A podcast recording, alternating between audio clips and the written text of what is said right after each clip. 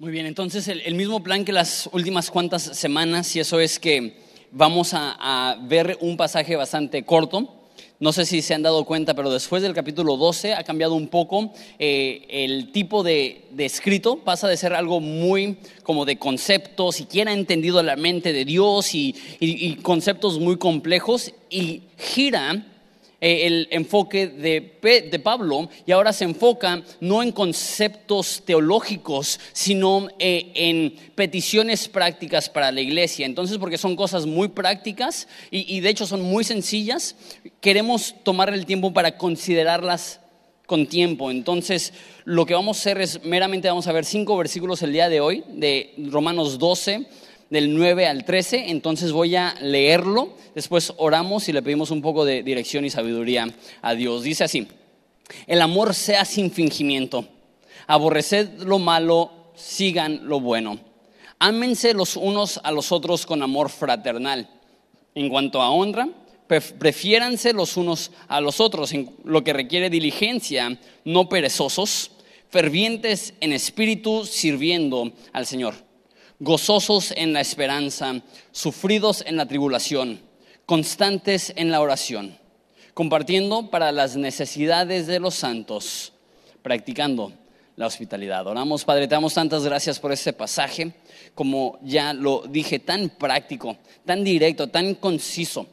En esta ocasión, sencillo de entender y sí un poco complejo de aplicar porque va en contra de nuestra naturaleza humana, pero estamos creyendo que tú nos darás la fuerza en esta mañana, no solamente para entender los conceptos que se hablarán, sino para aplicarlos a nuestras vidas, para ver crecimiento y madurez en esta área. Padre, ayúdanos a ser personas que amamos sin fingimiento. En nombre de Jesús. Amén. La cultura cristiana es algo chistosa.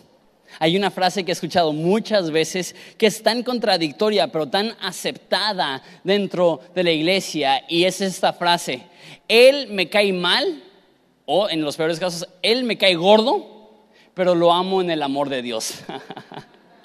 ¿Han escuchado algo parecido? Donde asumimos que las personas que nos caen mal, siempre y cuando no les faltemos al respeto a su cara, los estamos amando en el amor del Señor, así le llaman. Y existe una cultura un poco fea, que obviamente no, no, estoy diciendo solamente aquí, en cualquier iglesia puede existir esa cultura un poco fea, de hablar bien de las personas a su cara y deshonrarlo a sus espaldas. Obviamente aquí no, no pasa eso nunca. Pero existe y es, es desafortunado lo común que es dentro de círculos cristianos porque entendemos lo importante que es amar a las personas que nos rodean, que solamente lo aplicamos cuando estamos en presencia de ellos y cuando estamos en su ausencia. Hablamos mal de ellos, les deshonramos, les faltamos al respeto y no nos cala tanto porque mínimo les sonreí el domingo en la iglesia. Y existe lo que la Biblia llamaría un amor fingido. Otras traducciones dicen un amor hipócrita. Que, como dije, a sus espaldas está diciendo, ay, esa persona no la aguanto. Y a su cara, hermano, te extrañé cuánto tiempo sin vernos. y tomamos una actitud muy distinta, falsa, fingida, podría decirse hipócrita con las personas que, debemos de estar amando. Y, y cuando la Biblia dice que no debemos de ser hipócritas, eso no significa que, que, ah, ok, entonces si te cae gordo, entonces le hablas mal a su cara. no es que le deshonras en privado y aprovechas para deshonrarlo en público también. no es que, pues, es que no quiero ser hipócrita, entonces te voy a decir la neta, me caes bien mal. Esa no es la actitud que debemos de tomar. Lo que la Biblia nos invita, y como digo, es fácil de entender, difícil de aplicar, lo que la Biblia nos invita es aprender a honrar aún a las personas que batallamos con su personalidad, su forma de ser. Y Dios es tan gracioso que siempre pone a tu alrededor algunas personas que a lo mejor es un poco difícil amar para que aprendas el amor verdadero. Jesús dice, si solamente amas a los que te aman, ¿qué diferencia hay entre tú y cualquier otra persona? Porque es fácil amar a los que te tratan bien, pero son los que te caen mal y con los que batallas un poco que realmente tienes que ejercer un amor genuino. Recuerdo mucho esta historia porque, porque es, eh, es tan claro esa enseñanza en algo que me pasó cuando tenía 18 años, estaba en la escuela de evangelismo, es un programa, de hecho que ya, no existe, pero era un programa en San Diego que es donde estudié yo. Y en su primer semana lo que hacían porque lo que querían enfatizar era la relación entre estudiantes y alumnos también, era la amistad, era el amor genuino. Iban a una caminata y no era una caminata como de aquí al Cerro de la Cruz o de aquí al Cañón de Doña Petra, era una caminata de cinco días donde en total caminábamos 60 kilómetros. Y en esa caminata teníamos que cargar nuestras mochilas con nuestra ropa, nuestra tienda de campaña y, nuestra comida y agua y todo eso. Era, era súper campestre, no es que llegas a un, lugar donde tienen tu, agua así, tenías que cargar con todo. Entonces imagínate cargar el agua de, toda una semana. Eh, eran mochilas que en su mayoría pesaban 25, 30 kilos por 70 kilómetros. Yo pesaba 65 kilos, yo estaba chiquitito. Y lo que hicieron es que pusieron a todos en parejas para que pudieran ir platicando. Cuando me enteré de esto, había una persona en la escuela que le oré a Dios dije, Dios, quien sea, menos ella. que me pongan a quien sea. Y yo dije, las probabilidades son buenas. Somos 60 alumnos en la escuela. Entonces, ¿cuáles son las probabilidades que me toque con esa persona que me cae gorda? Entonces dividen a los 60 en aproximadamente tres grupos de 16. Y me toca en mi grupo esta mujer. Y digo, chin. No, pero Dios es bueno y no haría eso. Y empiezan a poner las parejas y me toca con ella. Y así como que, Dios, ¿por qué? dije, no, yo voy a ser fuerte. Yo, yo la voy a tratar bien y, y lo que me molestaba un poco de ella, siendo así bien honestos, era que se quejaba mucho. O sea, parecía que cada palabra de su boca era una queja. Entonces dije, ok, voy a ser fuerte, la voy a ignorar, y empieza la caminata y no pasan ni 10 minutos y dice, ya no aguanto la maleta, ya no aguanto la mochila, ya no aguanto la mochila. Y así como que se calle. Y en ese momento pasa el líder del grupo y me dice, me susurra en el oído y dice, carga su maleta. llevábamos 15 minutos. Entonces estoy llevando un peso acumulado prácticamente mayor al mío, así, literal, horrible, en el calor en la isla Catalina donde se hizo esto. Y pasó una hora y empezó con, siento que me estoy desmayando, agárrame la mano.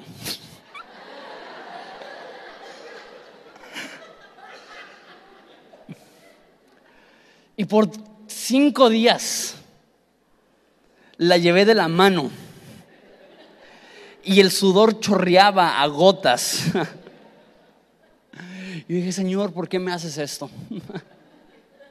y Dios es chistoso, ¿cómo permite que estemos a veces rodeados de personas que se nos hace un poco difícil amar, que chocan con nuestra personalidad, pero escúchame bien, lo hace a propósito porque amor genuino es amor costoso.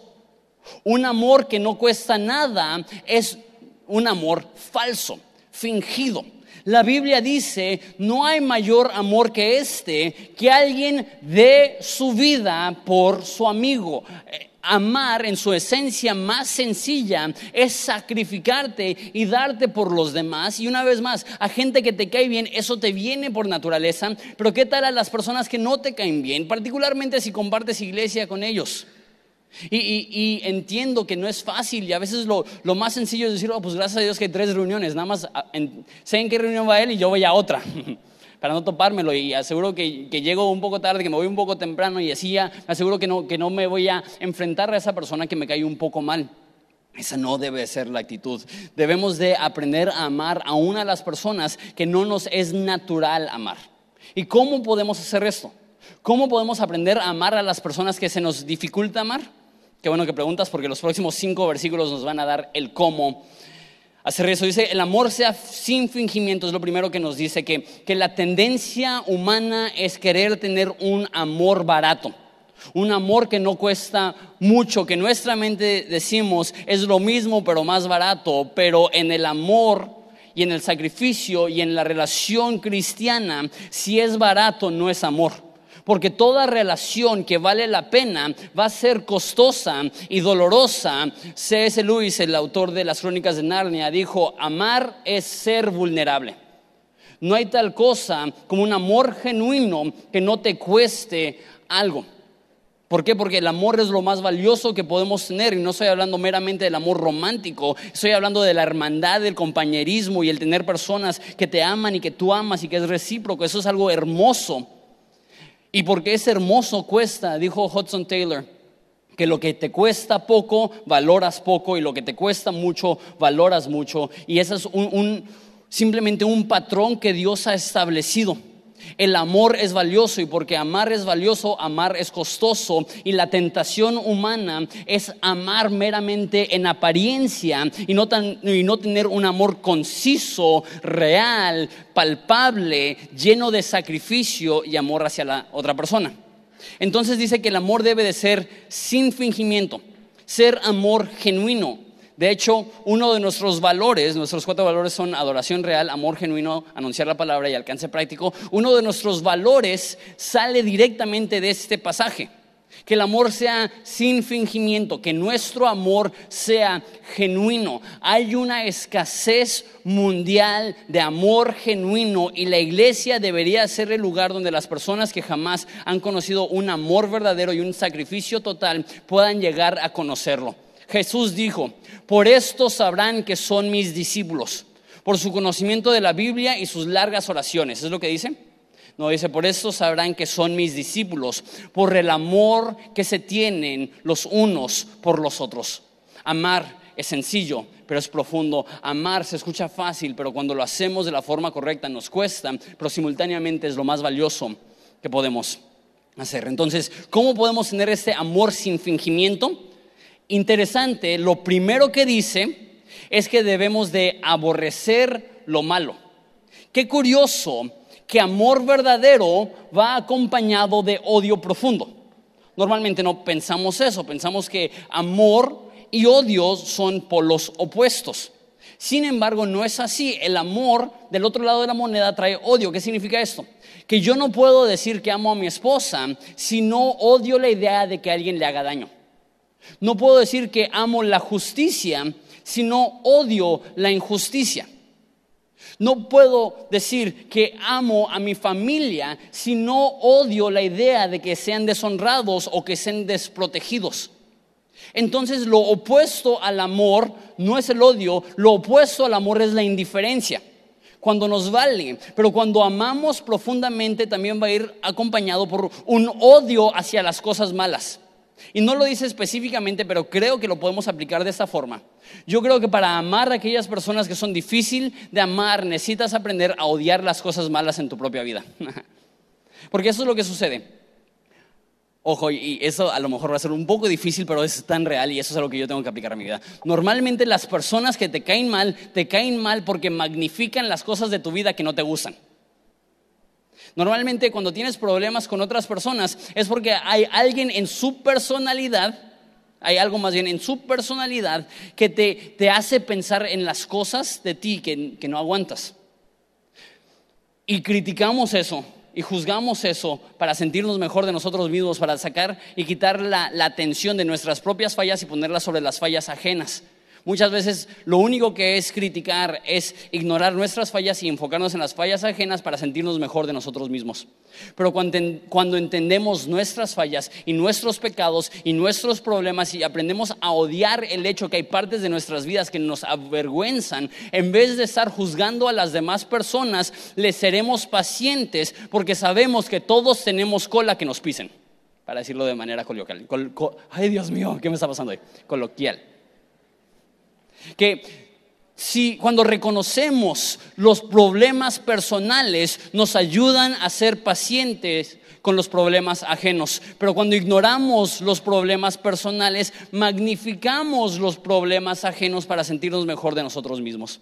¿Quieres amar genuinamente? Reconoce que, que hay áreas de nuestras vidas que no están bien y lejos de utilizar nuestra fuerza y energía para, para, buscar pelos en la sopa, para buscar el punto negro en la hoja blanca, para buscar el problema eh, y causar una tormenta en el vaso de agua, en vez de usar nuestra fuerza para apuntar a las demás personas, usemos nuestra energía para preguntarnos cuáles son las áreas de mi vida que necesito mejorar y enfocarnos en mejorar lo que está mal en nosotros. Y me encanta que dice, no solamente aborrezcan lo malo, sino sigan lo bueno. Enfocarnos en las cosas buenas. Y yo creo que eso está hablando ahora de, seguir lo bueno en los, demás. De hecho, esa palabra seguir se escucha muy eh, suave. Seguir es como, como caminar detrás de. Pero la palabra en el griego es mucho más fuerte que eso. La palabra seguir literalmente es abrazar, es aferrarte a. Yo creo que debemos de aprender a abrazar lo mejor de las demás personas. Porque sí, todos tenemos defectos. Y, déjalo yo a otro nivel. Todos somos pecadores y, todos por nuestra naturaleza humana la regamos terrible.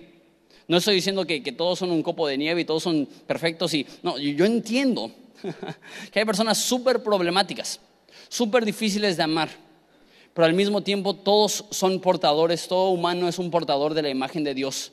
Y aunque es profundamente pecador, también hay áreas de su vida que reflejan el carácter de Dios. Todo ser humano tiene áreas de su vida en la cual nos podemos enfocar y decir, eso es algo bueno. Yo estoy convencido que aún las peores personas podemos buscarle el lado bueno. Pero es cuestión de seguirlo, es cuestión de abrazarlo, es, es cuestión de buscarlo. Entonces, voy a hacer eso varias veces hoy, pero a manera de tarea. Piensa en aquella persona que batallas para orar, para amar, perdón. Piensa en esa persona que te cae un poco mal. O piensa en esa persona que te cae gordo. para hablar más francos. Ponte a pensar en tu casa esta tarde tres cosas que admiras de ellos. Y a lo mejor te tratan re mal. Y no puedo decir admiro de ellos que son bien amables, porque eso sería mentira. Pero dedícate a buscar en ellos cosas buenas para que al momento de que lo veas, en vez de estar buscando lo malo, estás buscando lo bueno y aprendes a amar porque realmente lo aprecias y no porque lo estás fingiendo para sentirte bien. ¿Sí ven eso? Que el amor sea sin fingimiento, busca lo bueno, aprende a apreciar las personas, porque dentro de cada persona hay algo que podemos apreciar, hay algo del cual le podemos aprender, hay algo que podemos decir, sí, eso es bueno y te aprecio por eso. Siguiente versículo, versículo 10.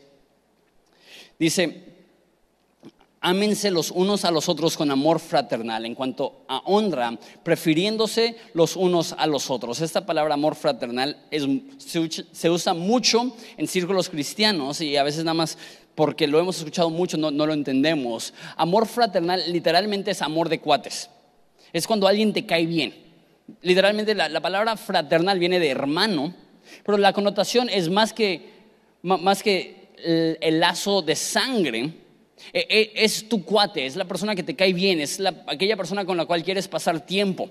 Cuando Jesús, cuando hablan de la amistad que Jesús tenía con Lázaro, esa es la palabra que se usa. Lázaro, tu amigo fraternal. Lázaro, la persona que tú amas con esa palabra amor fraternal. Que Lázaro era el amigo de Jesús, era el cuate de Jesús, se llevaban bien, pasaban tiempo juntos, disfrutaban de su presencia. Qué curioso que la Biblia nos llama a amar como cuate y amar como amigo, no solamente amar en el Señor de Dios. que, ahí te va, Yo, y voy a poner un, un asterisco. No estoy diciendo que esto lo haces con gente que te ha abusado de ti, con gente que te ha lastimado, con gente que es un peligro para ti. Eso lo veremos la, semana que viene. Vamos a, hablar de cómo amar a las personas que te han herido y te han lastimado. No estamos hablando de eso hoy. Hoy estamos hablando meramente de personas con las cuales tienes un conflicto de personalidad y por X o Y razón no te caen bien. de esas personas estamos hablando. Dios te llama a que seas amigo y te lleves bien con cualquier persona. Obviamente con ese asterisco. Dios te llama a que seas amigable y amigo aún con las personas que no tendrías una amistad por naturaleza. Y eso no es fácil. Dice en segunda de Pedro, Pedro da una lista de, de cómo podemos tener amor y dice, al amor fraternal agréguenle amor divino que antes de poder tener amor divino, un amor incondicional, primero tenemos que aprender a ser sus amigos, a tratarlos bien. Y hasta cierto punto aprender a que nos caigan bien aún las personas que antes nos caían mal, aunque sea difícil. ¿Cómo hacemos esto? Honrándolos. Amas como hermano cuando empiezas a honrar a las personas. Si lo ves, eso dice, ámense los unos a los otros con amor fraternal, en cuanto a honra, prefiriéndolos los unos a los otros. Honor y amor van de la mano. Cuando tú estás honrando, tú estás amando. Y cuando tú estás deshonrando, estás, no estás amando. Tu nivel de honor hacia las demás personas demuestra el amor que realmente tienes por ellos. Entonces mi pregunta es, ¿estás honrando a los que te rodean? Al hablar de ellos, ¿estás honrándoles? Si las personas que te caen mal pudieran escuchar las conversaciones que tienes de ellos tras puertas cerradas, ¿se sentirían honrados o difamados? Y, sé que, eso no es fácil. Y no pretendo sacarme un 10 en eso, al contrario eso es un área donde yo creo que todos tenemos que aprender y crecer. Pero aquellas personas que no te caen bien y, batallas para amarlos, ¿cómo hablas de ellos? ¿Los honras? ¿Los respetas? ¿Buscas lo bueno de ellos? ¿Cómo podemos honrar a alguien? Y, eso también está muy hardcore. Dice, prefiriéndolos los unos a los otros. ¿Cómo honramos? Dándole preferencia a la otra persona. Yo prefiero que tú salgas beneficiado a que yo salga beneficiado. Es más, Filipenses toma este concepto y lo lleva a otro nivel, que dice que en humildad debemos de estimar a los demás como mejores que nosotros mismos. Está en chino. que veamos a las personas que nos rodean y digamos, tú eres mejor que yo. O sea, no, pues no, no, es que no lo son. es que yo soy mejor persona que ellos. Ellos son sangrones, yo soy lindo. E, ellos son mal agradecidos, yo soy agradecido. Ellos son problemáticos, yo, yo soy sencillo. Y lo que yo diría es, probablemente no has aprendido a aborrecer lo malo en tu vida. Porque cuando aprendemos a aborrecer lo malo en nuestra vida, nos damos cuenta que no somos mejores que aunque aparentemos ser mejores, todos nosotros tenemos áreas buenas y áreas malas, pecados de los cuales nos tenemos que arrepentir y áreas donde estamos creciendo y aprendiendo. Entonces, humildad y honor es ver a las demás personas y decir, te voy a tratar como si tú fueras mejor persona que yo. Te voy a estimar y respetar más de lo que me estimo y me respeto a mí mismo. Prefiriendo los unos a los otros, versículo 11. En cuanto a lo que requiere diligencia, no perezosos, fervientes en espíritu sirviendo al Señor. Entonces, no es fácil darle la preferencia a las demás personas. Por eso dice que en lo que requiere diligencia, no perezosos, es trabajo. Portarte bien, tratar bien a las personas que te rodean. No viene por naturaleza. Nadie, nadie se despierta y dice, ah, Qué buen día para enfocarme en las necesidades ajenas y no en las personales. No es nuestra naturaleza darle preferencia a las demás personas. Por eso requiere diligencia. Y una persona perezosa no es una persona que está ejerciendo amor porque amor cuesta trabajo.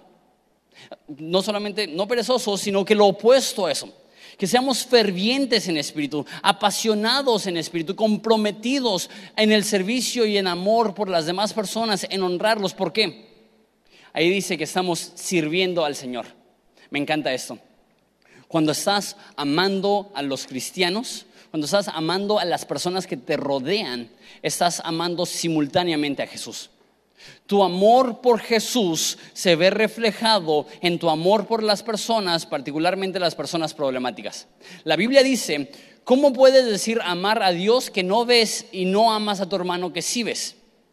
La Biblia dice que tenemos comunión los unos con los otros, pero verdaderamente nuestra comunión es con el Padre y su Hijo Jesucristo. Jesús dice que cuando damos un vaso de agua a alguien en necesidad es como si se lo diéramos a Jesús mismo. No sé cómo te sentirías tú si llegara la noticia que Jesús va a ir a tu casa en carne y hueso. ¿Cómo te sentirías? ¿Qué harías? ¿Qué preparativos tomarías? ¿Qué, ¿Cuánta atención a detalle y excelencia tendrías para preparar tu hogar para la venida y la llegada de Jesús a cenar contigo? ¿Sabes qué? No tenemos a Jesús en carne y hueso, pero Jesús ha dicho, el trato que le das a mis hijos es el trato que yo recibo. Entonces la forma que tratas a las personas que te rodean es el trato que le estás dando a Dios. Amar a tus hermanos es servir a Dios. Y Dios lo ve y dice, eso es grato, eso es bueno. Como padre, cuando hijos se aman, eh, eso es grato para el Padre, así eh, para el Padre Celestial cuando sus hijos se aman, esto es grato. La Biblia dice que debemos de, de tratar a todos bien, pero mayormente a los de la familia de la fe. Tomarnos el tiempo para servir y atender las necesidades de aquellas personas, nuestros hermanos en la fe, en lo, en lo que requiere diligencia, no perezosos. Verso 12 gozosos en la esperanza, sufridos en la tribulación, constantes en la oración. Sigue describiendo cómo tener amor. Una parte importante del amor es el optimismo, es estar gozosos porque tenemos una esperanza, que a lo mejor en este momento las cosas no son como deberían de estar o como podrían estar, pero sabemos que Dios tiene toda, toda situación en sus manos y que a fin de cuentas todo lo hace para su gloria y podemos descansar y tener confianza en eso. ¿Sabes? Es este, esta cosa de la esperanza te ayuda. Porque la esperanza siempre habla del futuro y muchas veces habla del cielo. Y el saber que, el resto de la eternidad estaremos en la presencia de Dios y tendremos comunión perfecta con nuestros hermanos, nos recuerda que, que eso debemos de empezar a practicarlo desde ahorita. Eso me fue muy obvio. Había hace un tiempo un pastor en Ensenada que no sé por qué, pero no sé si odiaba o es una palabra demasiado fuerte, pero definitivamente no le gustaba para nada a Horizonte y dedicaba gran parte de su Facebook a criticar y juzgar a Horizonte. Y ay, la tentación era tan grande de meterme al Facebook y contestarle y decir quién te crees y cómo se te ocurre y tú no sabes y pero luego luego Dios me lo marcó muy claro. Vas a pasar la eternidad con él. Aprende a perdonar. el mismo amor que Dios tiene por ti es el mismo amor que Dios tiene por Él. No te lo tomes a pecho. No todos se van a entender. Y la Biblia dice, bienaventurado cuando hablan mal de ti. O sea, a lo mejor no recibirás el trato que quieres, pero eso no significa que nosotros respondemos mal. Debemos ser personas optimistas, que por el gozo que tenemos, la esperanza que tenemos, podemos ver el mejor lado de cada situación. Y sé que se escucha como que hasta cursi, ay, ser optimista, ay, si, si supieras lo que estoy viviendo no dirías eso, pero la verdad es que ver lo mejor de la situación, tener fe y expectativa de que Dios hará algo bueno, te ayuda a tener gozo aún en situaciones difíciles. No solamente gozo en la esperanza, sufridos en la tribulación. La palabra sufrido significa pacientes. Que hay momentos difíciles en cada relación, en cada relación con tus hijos, con tu esposo, esposa, en la iglesia, con tus líderes, siempre va, no siempre, en toda relación van a haber momentos de tensión. Y la tentación es huir. Y eso pasa mucho. Me vieron mal en esa iglesia, me hablaron mal en esa iglesia, me voy. Pero la Biblia nos invita a ser pacientes aún en la dificultad. De hecho, yo creo que si huyes en la adversidad estás mostrando que el amor no fue genuino. Porque el amor existe para el día malo, no para el día fácil. Y cuando la Biblia explica lo que es el amor en 1 Corintios 13, lo primero que dice es, el amor es sufrido, que significa el amor es paciente. Amor que tira la toalla en la primera oportunidad de rendirse no es amor genuino. Amor genuino dice, voy a permanecer, voy a perdurar, voy a perseverar, voy a trabajar, no me voy a rendir, no, no, voy a tirar la toalla, no voy a echar la toalla, voy a seguir amando, voy a ser paciente aún en tribulación y constantes en oración. Debemos estar orando por las demás personas. Esa es una forma muy práctica de mostrar amor. Muchas veces nuestra oración gira en torno, gira alrededor de nuestras necesidades que no es del todo malo. La Biblia dice que debemos de pedir porque tenemos un buen Padre. Pero ¿cuánto tiempo de nuestra oración la dedicamos en oración por las demás personas? Particularmente eso es un buen ejercicio si hay alguien que te cae mal. Si hay alguien que te cae mal, te voy a invitar a que todos los días pases cinco minutos orando por ellos. Y Dios, te pido por esa persona, dame amor por ellos, dame paciencia por ellos, ayúdame a buscar lo mejor en ellos, ayúdame a, seguir lo bueno en ellos, ayúdame a, aborrecer lo malo en mi vida para que no me crea mejor que ellos, ayúdame a honrarlos y a darles preferencia, bendícelos, ayúdalos, guíalos por, sus, por tus caminos, ayúdalos a que todo lo que hagan eh, lo, pueda ser bendecido por tu mano. ¿Qué es lo que va a pasar cuando empiezas a alimentar tu alma de ese tipo de comentarios hacia Dios referente a las personas con las cuales batallas para orar? Una de las formas que el amor es genuino es cuando empezamos a orar por las demás personas. Continuamos verso 13, creo que es el último. Sí, es el último. Compartiendo para las necesidades de los santos, practicando la hospitalidad. Una vez más, está describiendo cómo podemos amar. Una parte muy sencilla del amor, pero muy importante, es estar dispuesto a compartir de tus cosas, de tus bienes, con las personas que están a tu alrededor. E, y y a veces subestimamos lo valioso que puede ser para alguien en momento de necesidad decir, ¿sabes qué? Déjate ayudo. A veces subestimamos cuando alguien, alguien está pasando por una necesidad económica, decir, ¿sabes qué? Te ayudo. Y eso es a lo mejor punto y aparte, pero es algo que Dios me ha marcado a mí como una regla personal. Cuando alguien llega en necesidad pidiendo dinero prestado, es una tentación aprovecharte de él y prestárselo y ahora tú ya tienes palanca en la relación. ya lo que Dios me ha mostrado es, no le prestes. A, la mejor de tu capacidad, dale lo que puedas. Y a lo mejor te están pidiendo 10 mil y tú únicamente puedes apoyarle con mil. Dices, ¿sabes qué? No, no, no, no. No quiero afectar negativamente nuestra relación, déjate doy, déjate apoyo. Y sabes, siempre que hago eso me dicen, no, no, no, no, no, no, no, te lo pago te, lo doy. ¿Qué es lo que casi siempre pasa? No lo pagan. Aunque dicen te lo pago, te lo prometo, te lo pago. Pero los cristianos debemos de ser generosos y dadivosos. Y una vez más, a lo mejor tu capacidad es mucho menor a lo mejor tu aportación para alguien en necesidad es ir a su casa y calentarle una maruchan y decirle, sabes que sé que estás batallando y sé que no tienes mucho para comer, yo tampoco, pero sabes que vamos a disfrutar eso juntos y vamos a salir adelante juntos y te voy a apoyar. A lo mejor tú eres adinerado y tú ves una mujer que está batallando, una madre soltera para llevar a sus hijos a la escuela e ir al trabajo y tú sabes que te voy a dar mi carro. Ay.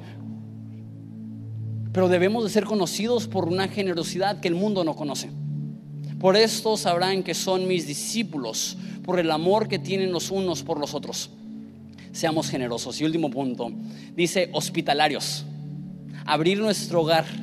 Para muchos de nosotros nuestro gasto mensual más fuerte es nuestro hogar. Y qué triste sería que la mayor inversión que hacemos sea para nuestro propio beneficio únicamente. Es, un, es una disciplina cristiana abrir tu hogar para recibir a otras personas. Hay, un versículo que me fascina. Se me hace tan dramático y me encanta. Es, es Pedro que está hablando y usa esta frase. El fin de todas las cosas se acercan. Qué dramático, ¿no? Pero es, es cierto. Pero empezar algo así es muy dramático. Y tú pensarías que lo siguiente que diría después de eso sería, entonces, si te entregan a los romanos para que te maten, tú sé fiel hasta la muerte porque el fin de todas las cosas se acerca.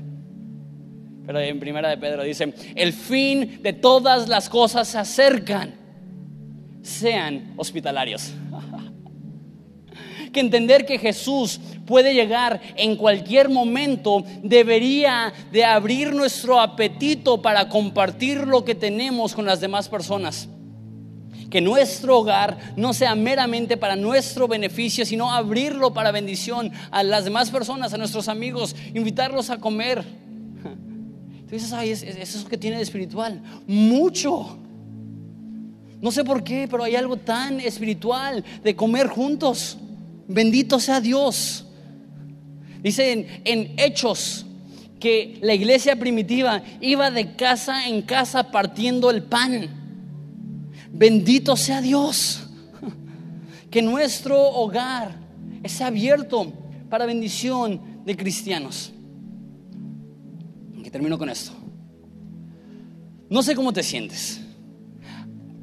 Todo el libro de Romanos de capítulo 12 a 16 es bien llegador. Es bien difícil. Sientes la convicción y dices, ay Dios mío, me está hablando. A mí me cae gordo medio mundo. ¿Cómo voy a aplicar esto? Cuando dijo, piensa en una persona que te cae gordo, inmediatamente pensé en 30. Eso va más allá de mi capacidad. Y la semana que viene vamos a hablar de cómo amar a las personas que te lastiman. Va a ser hasta más difícil. Y la semana después de eso vamos a hablar de cómo honrar a, la autoridad y los, y los líderes. Dios mío, eso va a ser hasta más difícil. Y, lo práctico que es, es una espada de dos filos. Porque es muy aplicable, pero al mismo tiempo lo aplicable que es lo hace que, sea muy llegador. Eso sería muy fácil, pero no lo hago. Pero ¿sabes qué? Es sencillo, fácil de aprender, pero imposible de aplicar. Es una tarea que va más allá de nuestra capacidad, el ver a otra persona y decir, te prefiero a ti que a mí, prefiero suplir tus necesidades que las mías, prefiero honrarte a ti que yo recibir honor, y aunque me traten mal, y aunque no me gusta cómo me interactúan conmigo, yo te voy a mostrar honor, hablaré bien de ti, no solamente en público, sino en privado, y seré una persona que decide conscientemente afirmar lo mejor de ti. Eso no es fácil, eso es imposible. Jesús dijo a los discípulos, ámense los unos a los otros. Eso está difícil. Pero después dice, como yo les he amado. ¿Cuánto nos ha amado Dios? ¿Cuánto amor hemos recibido de parte de Dios? Porque el amor que Dios espera que demos es incondicional y es divino. Es inexplicable, va más allá de nuestra capacidad. Pero sabes, Siempre que Dios te invita a algo que va más allá de tu capacidad, no es una invitación a que dependas de tu fuerza, es una invitación a que aprendas a depender de Él. El miércoles recogí, a Juanito del Kinder y le dieron tarea. Que para empezar no sabía que se le daba tarea a los niños de cuatro años, pero bueno. y la tarea era un dibujito donde estaba la mano separada, el brazo separada, separado, el tronco del cuerpo, la cabeza, los pies, las piernas, todos separadas. Y iba a dibujar todas las partes del cuerpo. Después iba a pegar la hoja a un cartón, recortar estas cosas y pegar la mano al brazo el brazo al tronco, la cabeza al tronco, los pies a las piernas y las piernas al tronco. Y después de eso tomar ropa de uno de sus muñecos y vestir a este monito. Yo le dije, tiene cuatro años. Ni yo puedo hacer eso. Pero percibí algo desde el momento que le dio la tarea. Esa tarea no es para Juanito. Esa tarea es para mí. ¿Por qué? Porque la escuela reconoce la importancia de que los padres pasen tiempo con sus hijos y reconocen que si les dan una tarea que va más allá de su capacidad, es una invitación a que lo hagan juntos. Me cayó el 20. Que Dios nos da tareas que van mucho más allá de nuestra capacidad. Hay personas que dicen, Dios no te da más de lo que puedes llevar, eso es una mentira. Es una mala adaptación de lo que dice la Biblia, que Dios no te tenta, tienta más allá de lo que tú puedes soportar. Que con cada tentación al pecado va a haber una salida para no pecar. Pero eso no significa que Dios no te va a dar algo que no puedes sobrellevar, porque la Biblia está llena de mandatos que no podemos cumplir. Por ejemplo, ama a las demás personas como Dios te ha amado. ¿Quién puede decir yo, ah, ese amor fácil? Soy una persona muy amorosa y a mí se me da y yo amo como Dios ama. Primero, si, si piensas así, Dios mío. Pero la realidad es que la mayoría no pensamos así, la mayoría decimos, ¿cómo le voy a hacer? Si batallo para amar así a la gente que me cae bien, ¿cómo le haré para amar a las personas que me caen mal? Y lo que yo te diría es que esta no es una invitación a operar en tus propias fuerzas, esa es una invitación a depender del amor de Dios fluyendo a través de ti. Y así como la luna no brilla con su propia luz, sino que refleja la luz del sol, así nosotros no podemos amar con nuestro propio amor, necesitamos aprender a recibir el amor de Dios a nuestro favor. Y al recibir tanto amor, eso se derrama hacia las vidas de las demás personas. Estoy convencido que el único capaz de amar como Dios ama es la persona que ha recibido el amor completo de Dios y ahora está sobreabundando y desbordando el amor de Dios en su vida. Y como espejo reflejamos ese amor y no es que nosotros seamos o buenos para hacerlo, sino que reconocemos esta tarea va más allá de mi capacidad y porque esa tarea va más allá de mi capacidad, le voy a pedir ayuda a Dios, porque únicamente con ayuda divina puedo realmente amar sin fingimiento, aborrecer lo malo, seguir lo bueno, honrar, preferir, dar, ser hospitalario, abrir mi vida, no ser perezoso, ser diligente todo esto únicamente puede suceder en el contexto de que confiamos en Dios. Cuando Dios te invita a algo que va más allá de tu capacidad, es una invitación a aprender a depender de Él. La única forma de amar como Dios manda es recibir el amor que Dios da. ¿Les parece si nos ponemos de pie?